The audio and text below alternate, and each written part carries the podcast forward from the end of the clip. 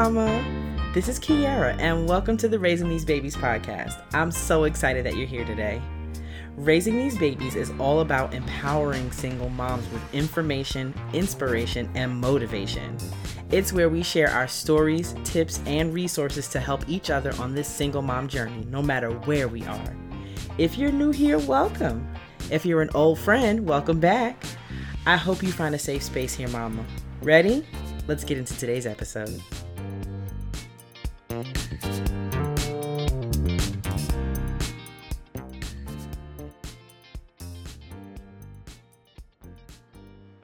Hey, Mama, it's Kiara, aka Mav Mama, and welcome to the third episode of the Raising These Babies podcast.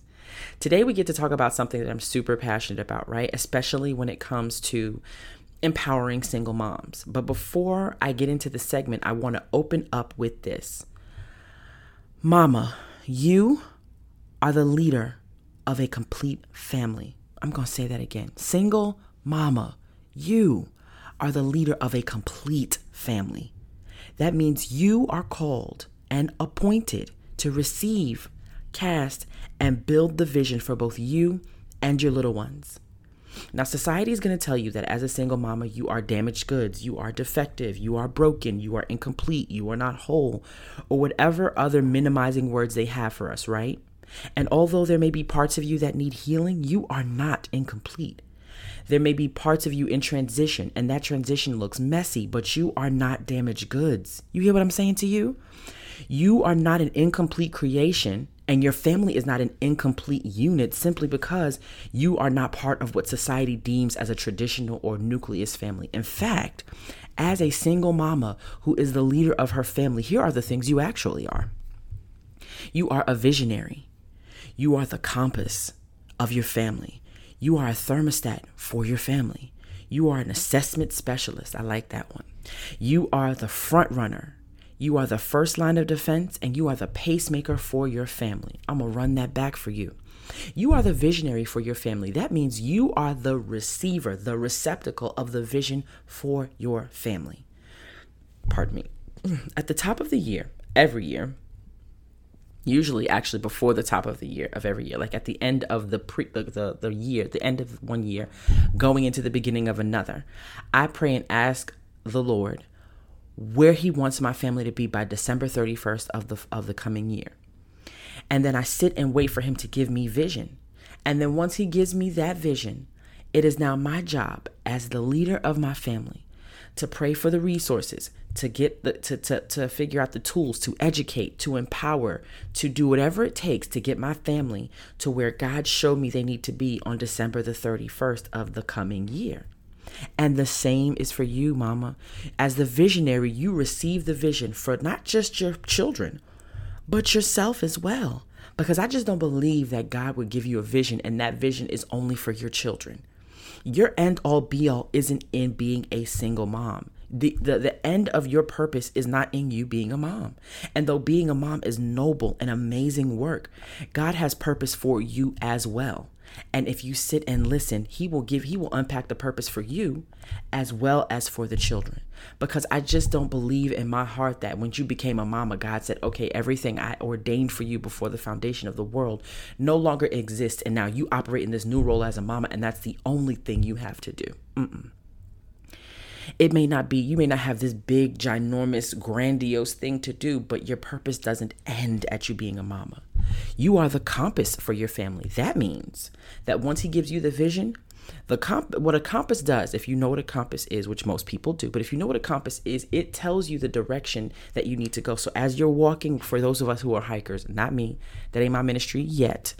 For those of us who are hikers, though, the compass tells you which way it, it, it directs you which in which way you're supposed to go. Now here's the thing when you get the vision, you know where you're supposed to be. And usually you have the strategy to get to where you need to be. But here's what happens when, when you get that vision. Now you chart the course according to the vision you've received so that you know what you need to be doing by, by March, where you need to be by um, June, where you need to be by November, what what your year should be looking like come come Christmas time.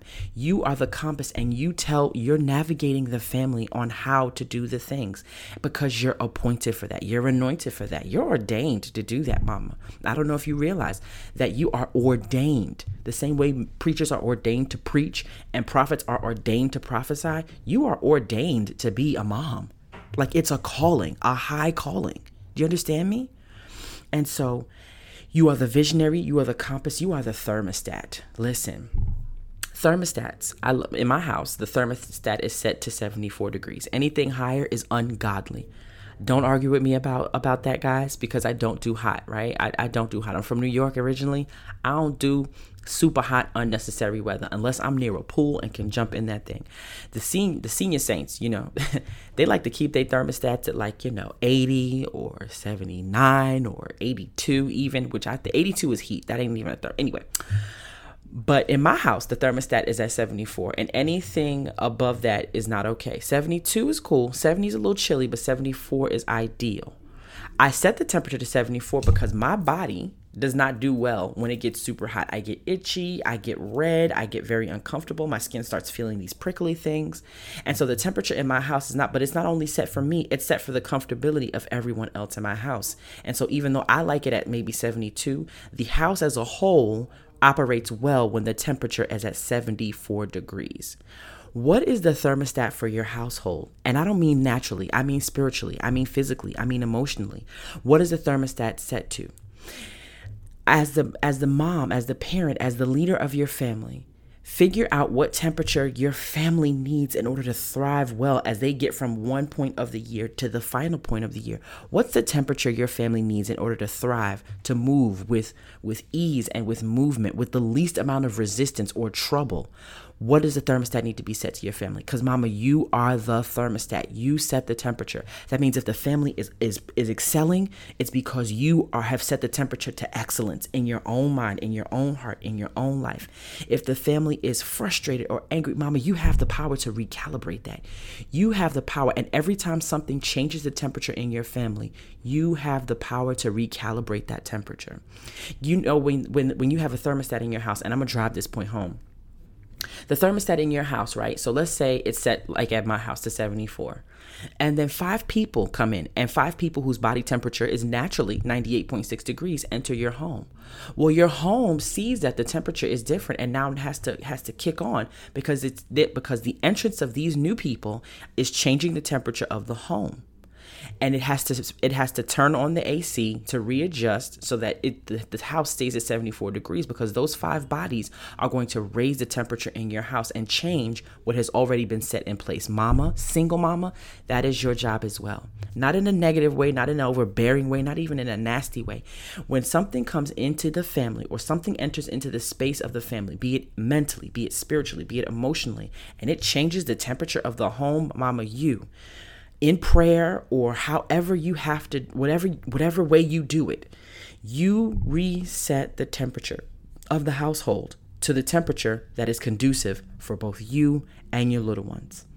You are the assessment specialist of your home. I like this one. I, I, I consider myself to be an assessment specialist. So here's what i mean by that as an assessment specialist when my children when my, when my, children come in from school right so every day we wake up they go out to the you know they go out and, and do the things. Primarily i homeschool my two youngest ones but my oldest one is in high school now so she goes out she lives her life in school and when she comes home i have to assess if she's still the temperature that she was when she left my house, right?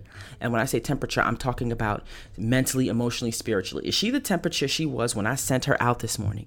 I have to assess: is she hotter? Is she colder? Is she emotionally frustrated? Is she is she irritated? Is she holding in something that she feels like she can't share with me? I have to assess where she is, and usually I can assess that before she before she's even like settled in the house. But sometimes I, I miss it, right? And so we're in the house, and I realize that the family is now the family's moving a different way. We're acting different. The atmosphere or the temperature of peace, because that's where I set my thermostat to in my family. We are set to peace. And so when I come in the house and the and the joy and the peace and the and the the the, the temperature that I set in my home is disrupted, now I have to assess Who changed the temperature? Who affected the thermostat in this household? Was it my son? Is he frustrated with something? Is it my daughter? Is she upset with my youngest daughter? Is she upset about something? Is it my oldest daughter? Did she come in? And so once I assess, then I properly assist, right? So let's say it's my oldest daughter and something happened in school. Well, now my job is to figure out what what is ask the proper question to figure out what's going on with her.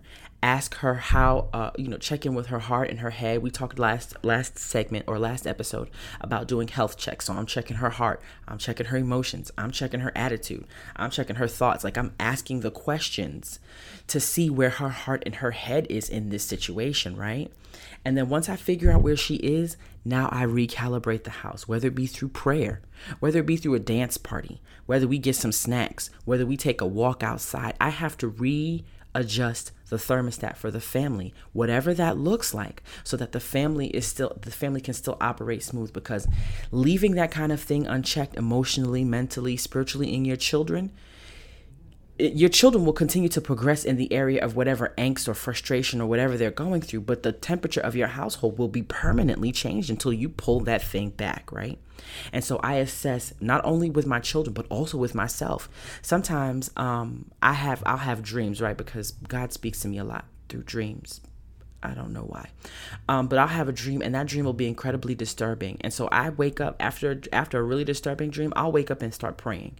And the reason I have to pray is because if I don't, my whole day will be affected by how that dream made me feel when I wake up. And so I'm not only the assessment specialist for the children, I'm the assessment specialist for myself.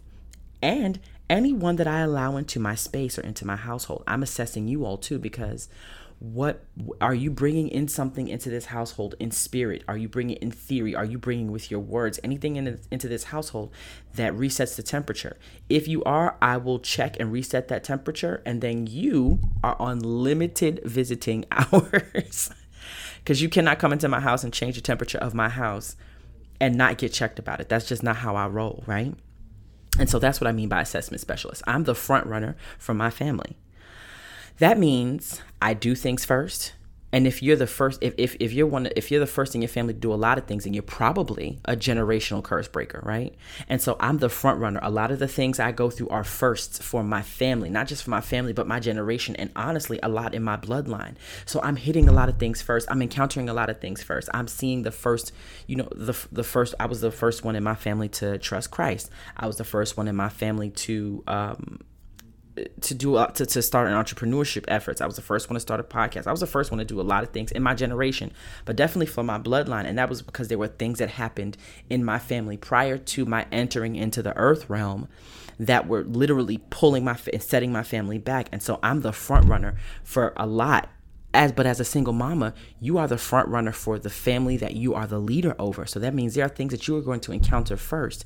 And the wisdom and insight and understanding that you get from those encounters are able to help you better navigate for your children because your children are probably going to come up against similar things in their life as they get older. But because you're the front runner you saw it first and so now you have the ability to redirect to instruct to advise to strategize for your children based on what you saw encountering whatever thing you ran into first.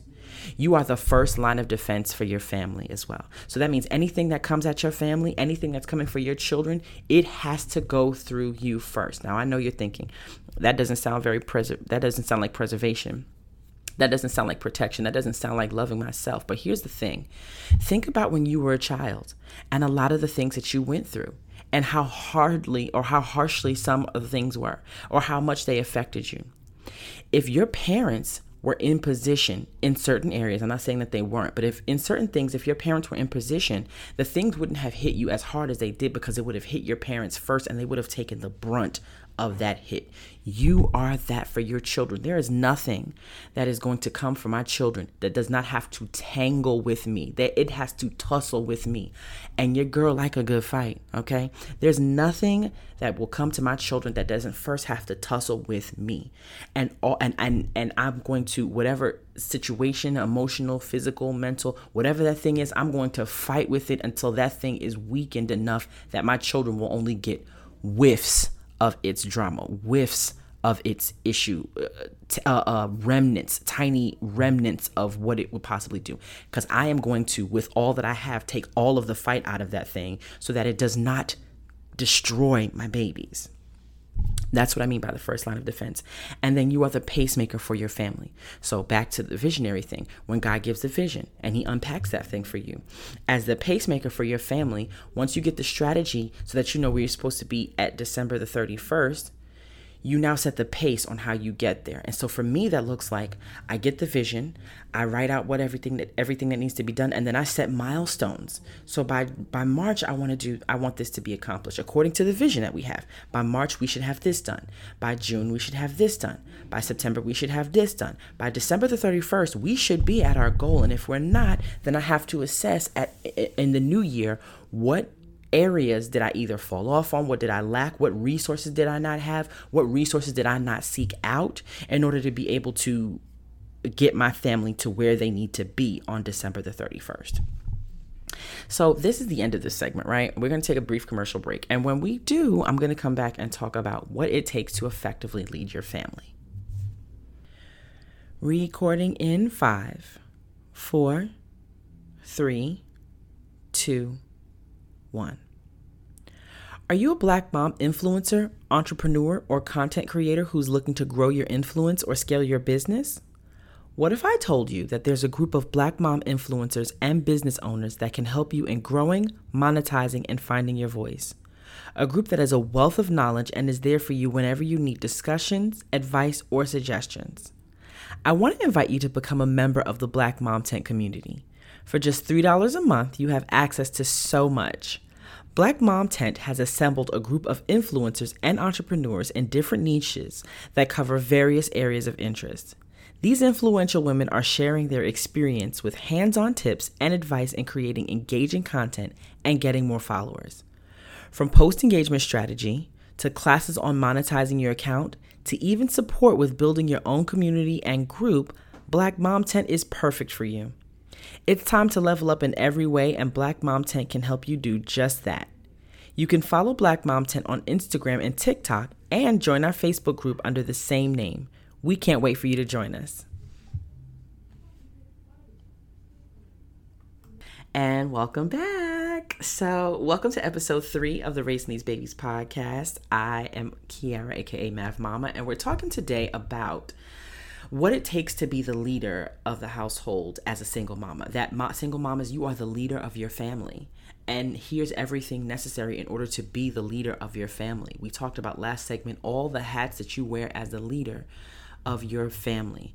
And so now we're going to talk about what do you need to effectively lead your family. And so accord this is this is no I'm not like I said I'm not a therapist. I'm just literally giving my experience. So according to what I've experienced as a single mom leading a family, one, you need to be healthy in every way. That means mentally healthy, that means emotionally healthy, that means physically healthy. So that means taking care of the of the body you have because you only get one. Taking care of this temple that you have, right? That means resting well, that means eating right, that means exercising, that means not burning the candle at both ends. Mamas, we're good for that. That means going to bed on time. And I know a lot of times we're, we're trying to redeem the time because we lose a lot of time momming, right? During the day, we're just we're on for the kids primarily. Um, and that's why I believe in mommy hours. I talked about this a while ago. I believe in mommy hours. Once the kids go down, uh, they should go down at a decent time so that you can actually maximize your mommy hours. But my mommy hours are two hours at the end of every night um, after I put the children to bed. So, the, but after that, after they're down, um, and when I say down, I mean not just I, for well for me. This is not everybody's testimony, and it doesn't have to be. For me, I'm reading and praying until these children are asleep. Like I pray these babies to sleep. After they're down, then there are two hours of time that belong to me and only me. If I feel like taking phone calls, I will. For the most part, I do not but it's my time to recalibrate. If I want to plan for the next day, I do that. If I want to just sit and have a, a glass of juice, I do that. If I want to take in a movie, whatever I can do in that two hour span of time, I'm going to do that because those are mommy hours and that's how I recharge. So you need that. I, that's how I physically take care of myself. Mentally, I journal, I write, I pray. Spiritually, emotionally, oh, I mean, I do the things like going outside, going for walks, finding a creative outlet. I talked about last episode. If I don't have something, if I don't if I'm not creating, I feel like I'm at a deficit and it's uncomfortable in every single solitary way imaginable. Do you understand what I'm saying? And so if I'm not creating in some way, it's like it feels it just feels off. I have to create in order to feel mentally clear or fit, you know, or healthy. Um, so health in every way. Um, creating healthy boundaries. I do not take phone calls past a certain time. I've said this before and I will continue to say it. Not that I need to say it to anyone in particular, it's just a reminder in case anybody wants to try to maybe hop the fence, right? I don't take phone calls after 10 p.m.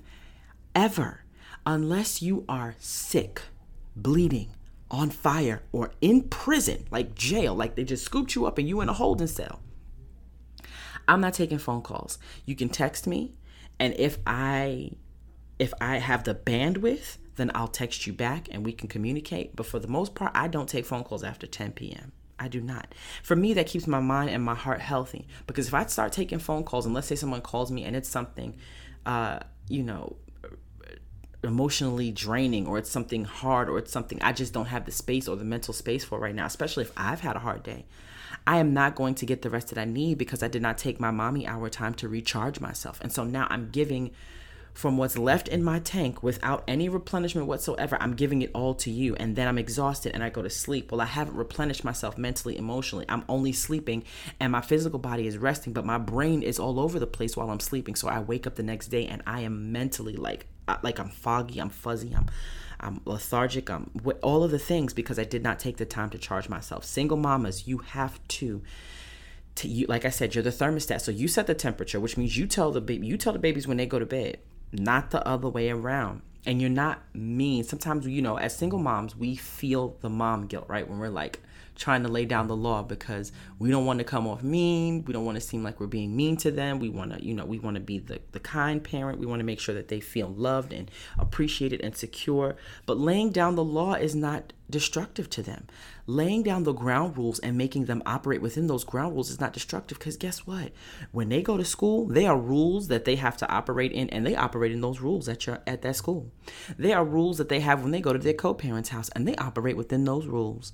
There are rules that they have to face when they go into the real world and they will have to operate within those rules, mama. And so in your house where you pay rent and you buy groceries and you clean and cook and do all of the things, there are rules that you have to set in place, and creating boundaries does not only extend to the outside, but your children as well. Here are your boundaries. You cannot come out of your bedroom past this time to do anything unless you are sick or have had a nightmare or anything like that. Your, your boundary is 9 p.m. After 9 p.m., you're going to talk to Jesus about it or you're going to be asleep. But you're not going to invade on mommy's replenishment time because I need that time in order to be able to be the mom you need me to be tomorrow morning. And so creating healthy boundaries with everyone, including your children. And then set systems in place. Now, this is my personal favorite. I love me a good system, okay? I have systems in place for everything in my house. When we will clean, when the kitchen is closed. Now, here's the thing, though. when when when the kitchen is closed, let me finish my statement, and then I can I'll, I'll I'll go off on my rabbit trail like I like to do. There are systems for everything in my house. I have chore charts, right? And so every room in my house has a chore chart. There's a chore chart for the kitchen, there's a chore chart for the bathroom, there's a chore chart for the bedroom, there's a chore chart for the office. There are charts of chores and what it takes to maintain that particular room. So in the kitchen, there is a chart and it has a list of things necessary to maintain the kitchen to the standard that I've set. In the bedrooms, there's a chart and it has a list of things that keep the, the, the bathroom to the level of cleanliness that I have set. In the, all of these things, right? And I, these systems are in place, and then and these systems are even broken down into daily cleaning tasks, weekly cleaning tasks, monthly cleaning tasks, quarterly cleaning tasks, bi um not biannual, uh semi-annual or every 6 months, and then annual cleaning tasks, right? And so those systems have to be set in place, and there are alarms on my calendar and on my phone to keep the family on track. Because as the visionary, I have the blueprint, I have the compass. So here's what it takes to keep this family moving, right? And mama, you need those same kind of systems too. Now, believe it or not, black mamas be black mamas have systems in place. Remember when you was a kid and once you went to you you you you y'all had dinner or whatever the case may be, but once you went into that kitchen and that stove range hood light was on and that rag was hung over the side of the sink, you knew that the kitchen was closed. That's a system. That's a system. It says once this rag is hung over the faucet or over the side of the sink, this kitchen is closed, and anything I consume or anything I use, if I don't wash it myself, it needs to be something that does not leave any remnants. I need to be able to eat without a trace. That's a system and you need those kind of systems in place. So what is it what systems do you have in place for your mental and emotional well-being? What systems do you have in place to keep your house at the standard that it is so that you're not spending all of your days cooking and cleaning up behind your children? What systems do you have in place? Now that can be a little harder if you're a mom with little littles but then fold your littles into that system. Give them some level of reward or incentive to be, be able to take pride in maintaining their space so that you're not cleaning nonstop all day every day.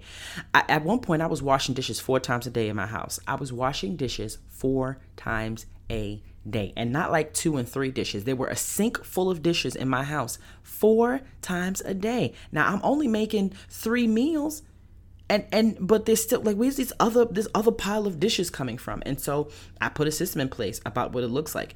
If the sink is clean when you come into the kitchen that means i've just washed the dishes. Any dish you use subsequently has to be washed by you until i start the next meal time and then at a certain time the kitchen is closed. Do not do anything that's going to that and that means if you make something you have to clean the dish that you used, all the dishes you used to make that thing, and then take the trash out because the trash has already been taken out. The kitchen is shut down. You understand? And so put those systems in place in order for you to have what you need. But there are other things that I think are also highly important when it comes to being the leader of your household. Now, we talked about running the house and what it takes to run the house, but what about you? What does it take for you personally, single mama, to be the leader? I personally think you need three things. So, we've talked about everything necessary to be a leader of your household, right? And all the components you need in place to lead your household. But what about you? What do you personally need as a leader? Because leaders need resources to be able to do the things they need to do on the level they need to do them. And, single mama, you are no different. There are resources and things you need in place to be able to run your family, run your household the way that you need to. I believe all of that can be found in community. I believe every single mama needs a community. It doesn't have to be a thick community, but you need a group of people around you that can help you, that can infuse you, that can support you, that can encourage you, that can motivate you.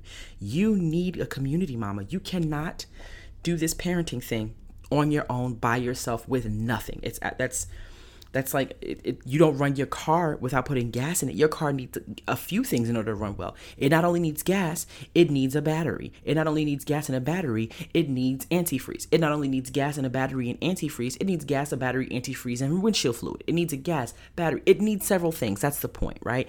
A car needs several things in order to drive the people to where they need to be. And you need several things in order to drive your family to where they need to be. And so for me, that's community. And your community, in my experiential opinion, should fall should should have three components. You need contemporaries, you need mentees, and you need mentors. We're going to take another quick break and when we come back, we're going to talk about those three components of community, what that looks like, and how to build that, okay? All right, talk to you soon, mamas. Bye. Recording in five, four, three, two, one. As a black woman, meeting new people can be daunting, especially if you are or have been isolated or you live in an area with a small African American population. Black women are so nuanced, multifaceted, layered, and just beautifully complex. We're mothers, daughters, sisters, friends, mentors, leaders, and there are still so many other spaces we occupy. You can find our thumbprint in virtually every area of society. And even with all that we do, sometimes finding healthy community can be difficult, especially post pandemic. The Meetakina app is not only, oh, darn it. The Meetakina app is the only free app created for Black women by Black women with our interests positioned at center stage. Meetakina brings Black professionals, moms, entrepreneurs, therapists, fitness authorities, and so much more under one umbrella. By offering a streamlined platform for networking, skill sharing, local events, meetups, and more, you'll find just the right blend of all the things that you love to do. Make sure to download the Meetakina app today. You can find it on Google Play or in your App Store. Okay, and we're back. Welcome to episode three of the Raising These Babies podcast. I'm your host, Kiara, aka Mav Mama, and today we're talking about being the leader in your household as a single mama and what it takes to be the leader of your household as a single mama. So, we've talked about a lot of things, but right now we're going to discuss what it takes to fuel you as the leader of your household, right, mama? And so I said before we went to commercial break, I said, I really believe that all single mamas need community. You cannot do this parenting thing by yourself. You cannot do it in a vacuum. You can't do it in a silo. You can't do it on an island. You can't be a lone wolf and do this parenting thing. I would not recommend it. Now, the thing, I'm not saying you are incapable of it. You can do it. But I'm telling you that it would behoove you, single mama, to have community to be able to do single mama life with. So I said you need community, and that community needs to be broken down into three parts. You need contemporaries, mentees, and mentors. Now, your contemporaries, right, are mamas who are in the trench- trenches with you. They are the mamas who are parenting while you are parenting. They may have children in your same age bracket. They are in the thick of it with you. They understand where you are, they can empathize with you. They are great for camaraderie because when you know that there are other mamas going through what you're going through, you don't feel alone or isolated and that, you know, those feelings of isolation and lack of community, that fuels depression. Believe it or not, mamas, and I know y'all don't think so. Some some mamas may not think so but that being alone that not having the community that not having uh, people to touch emotionally you know what I mean or even hug physically that kind of thing can lead to a level of depression and that depression can be become the driving force in your in your household and you you don't want that. I mean, if you can avoid it. Now, if it's something chemically or things that you've gone through or traumas that you've gone through, then by all means seek all of the assistance and the help that you need. Do not do this by yourself. But I feel like having mamas, having camaraderie, having people who you have coffee with, um, so that you're not doing this mom life alone. Listen, y'all can you could even get a bunch of moms together once a week. Y'all go to Chick-fil-A, let the kids lose their mind in a play place, and y'all all sit down and have sweet teas and and or milkshakes or whatever the case may be. Get get together, go to a park, get everybody every mama bring a blanket. Each of you mamas bring a specific snack. One mama bring the juices, one mama bring the chips, one mama bring the cookies, one mama bring the bring the sandwiches or whatever the case may be. And y'all all come together and sit in the park and while the kids play or do whatever, y'all sit and talk because you need that, especially as single mamas. Because more often than not, we're co parenting, and the co parenting situations aren't always ideal. But you need to be able to have other mamas you can talk about this with. It doesn't have to be a full out bashing, bashing session of your co parents but you absolutely need other moms that you can be like, girl, I, such and such happened today, and I just feel away, or this happened, and I'm just at the end of my rope. And there, eh, because there's no way other single moms are going to hear your heart when you're struggling with a situation and not offer something. That's not the way we built. That's just not who we are. So when you are going through things, you need camaraderie. You need contemporaries to be able to walk with you through that thing. You need mentees, mama, believe it or not. You need people who you're pouring into. And I know you're probably saying, I'm already stretched thin. I'm already doing everything. I'm already doing all of the things. However, test me on this and prove that I'm wrong. There is something that happens when you are pouring in the wisdom that you have amassed into someone else who hasn't been your way before. There have been times when I have been tired or exhausted or frustrated or aggravated or agitated or whatever the case may be. And then someone will call me, right? And even though I'm like, I don't feel like taking this call, in the process of me pouring into them, something awakens on the inside of me. Two things happens, honestly. One, it takes your mind off of whatever stress you're going through, whatever issue you're having, whatever thing you're facing that is negative or detrimental or just makes you feel away. It takes your mind off of that because your focus is now this person.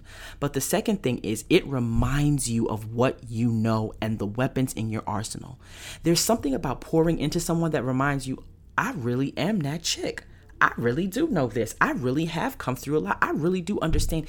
It fuels you from the inside without any external boosting because you're like, oh my gosh when i when i went through this as you're sharing your whether you're sharing your testimony or whether you're sharing insight whatever you're sharing with your mentee it's from the wealth of your experiential knowledge. And it does something to you. It reminds you that you are more powerful than you've given yourself credit for. Because a lot of times when we're in a stressful situation when we're in uh when we're we're maybe at odds with our co-parent all we can think about is that moment or the things that they've said or the way that that any situation has made you feel. And sometimes when we're in the thick of situations it makes us feel like we're inadequate or we're incomplete or maybe we really are damaged goods or maybe we really are. We start entertaining all the negative rhetoric that has been fed to us or passed by us or blown by us at any point in time.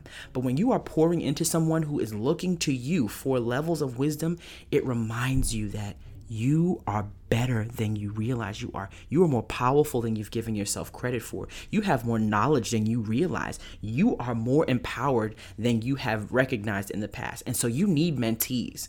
They do something to fuel or to remind you of where you've come from, to remind you of the power that you have, to remind you that you really are 100% that chick. You understand what I'm saying to you? You need mentees, mama.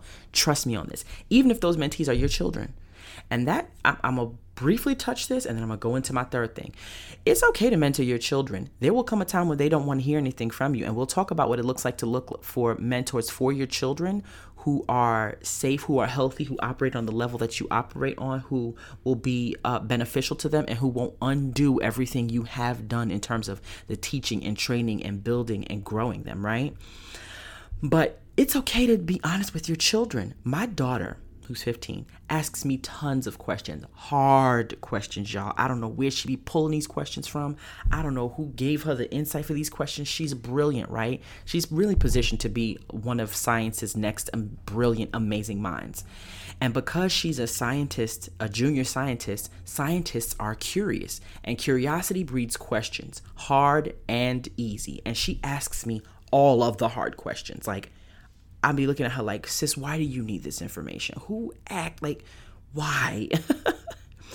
but my I, you can't be afraid to tell your children the truth especially when you're mentoring them and so she asks me hard questions and if I feel like they're age appropriate, I'll answer her.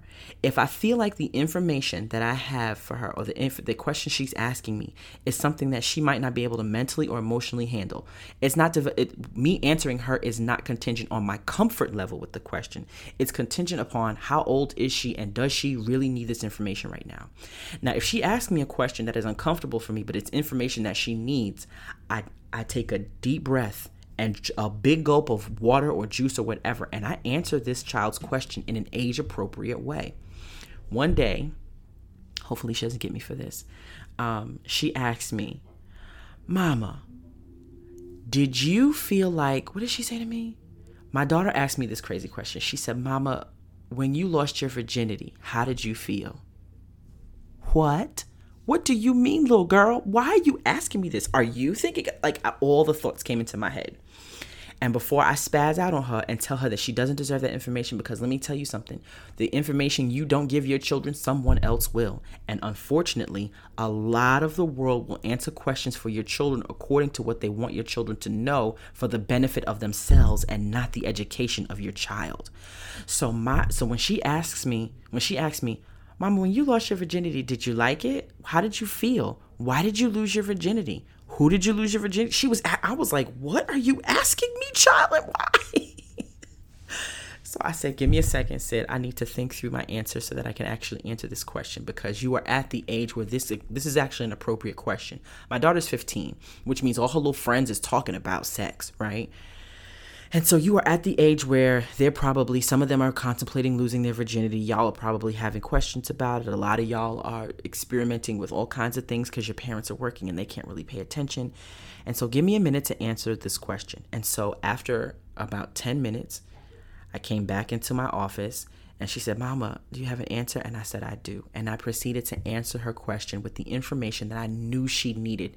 It was not a comfortable conversation to have.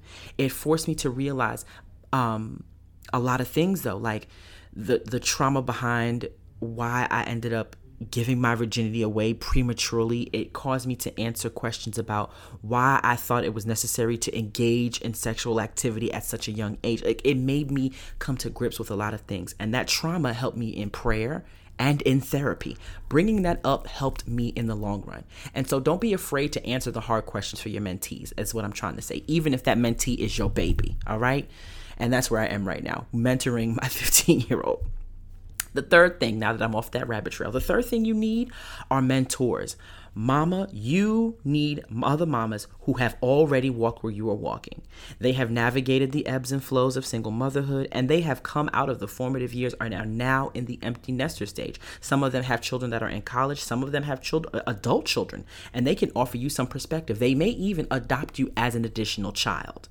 Um, they can serve as additional parents in, in a lot of those instances, which is always a benefit. I have a neighbor who is uh, who has become family to me. I've I've lived where I live for quite a few years, and so she's like a, she's like another aunt to me. Um, and she operates in that capacity in my life. Her daughter is graduating college, so she's a full empty nester at this point. She got a grown baby. The baby's on her own. She graduated in college. She has her own apartment, own car, all. And so she's the baby's on her daughter. I can't even say daughter. This young woman that she raised is now on her own, and she's and and so my neighbor is now experiencing life as an empty nester. But whenever I see her, she pulls me to the side like a niece or a daughter. And when we have conversations, we're standing outside for hours before we realize it, talking. Um, I really feel like we should go to lunch one day. I think we would do amazing to just, just do lunch. We have never done lunch. I'm going to fix that. Um, but she, the wisdom and the insight and the understanding that she pours into me as an older woman who has raised children. Now, I have three babies. They are 15, uh, six and four. My six year old's about to be seven in about two weeks, maybe 10 days. What is this? Yeah, about 10 days. He'll, uh, nine days, he'll be seven.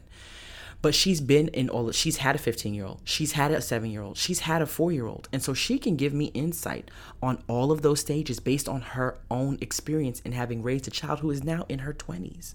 And so, mamas, you need other mamas who have been where you've been, who are trustworthy and who can give you healthy information.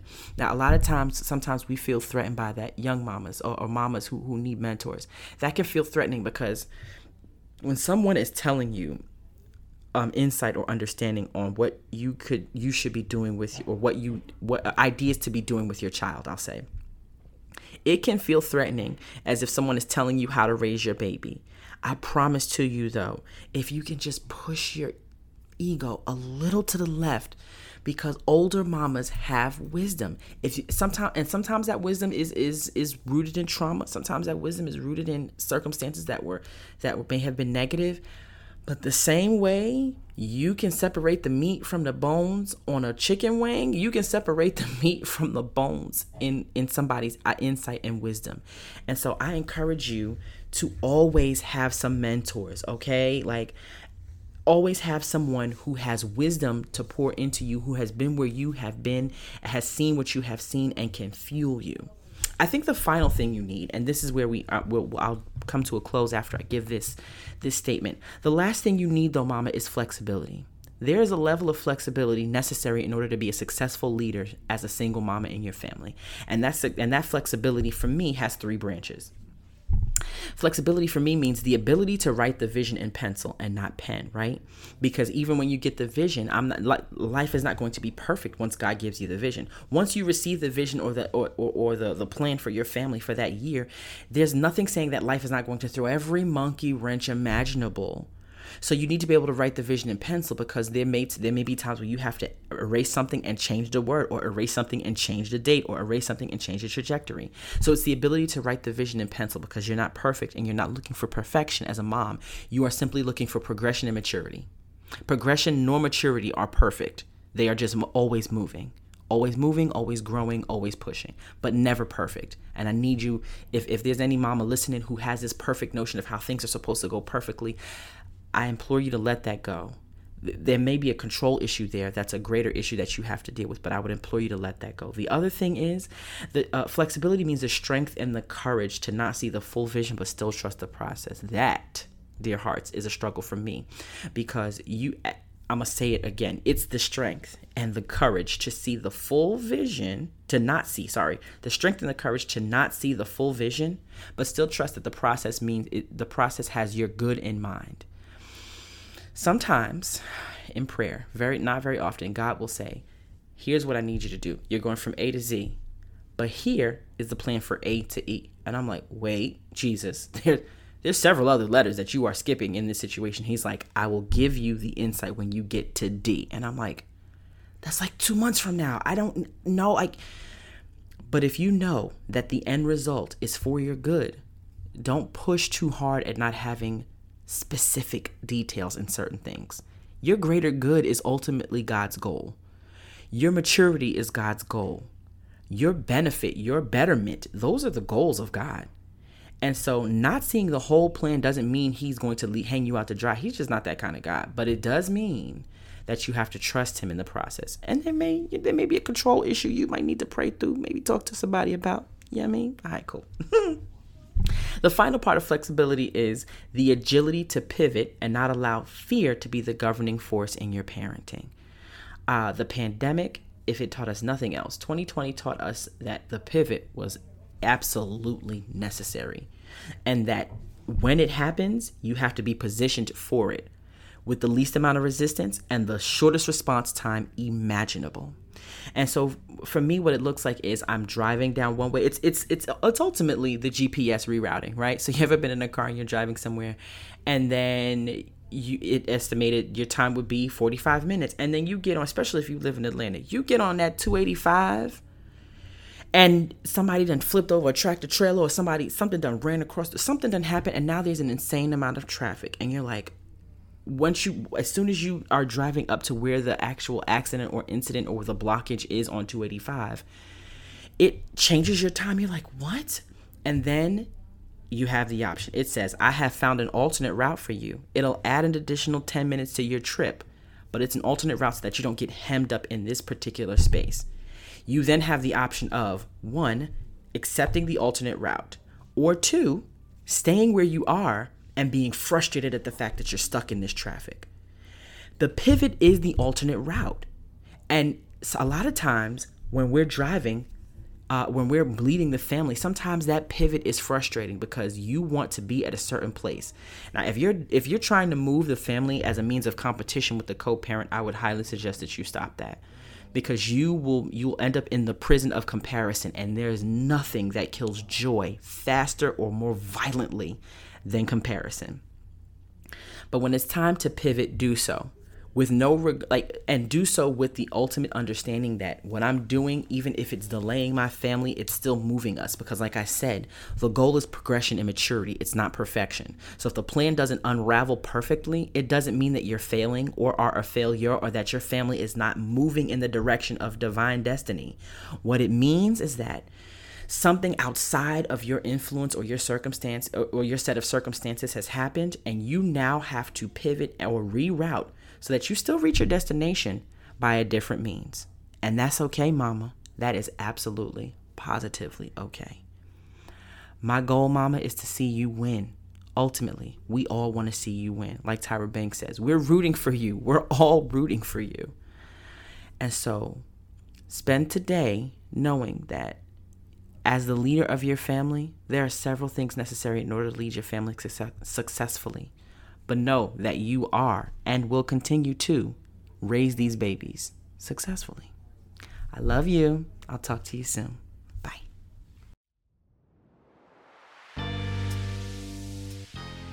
Thank you for joining me on this week's episode of Raising These Babies. I hope you enjoyed yourself and that you got what you needed while we were together. Subscribe to the podcast anywhere podcasts are streamed and follow us on Instagram at the Raising These Babies podcast. If you have any questions you'd like answered during a future episode, slide in my DMs and I'll answer them on the next episode of Raising These Babies. Today was fun. Talk to you later, Mama. Have a phenomenal day.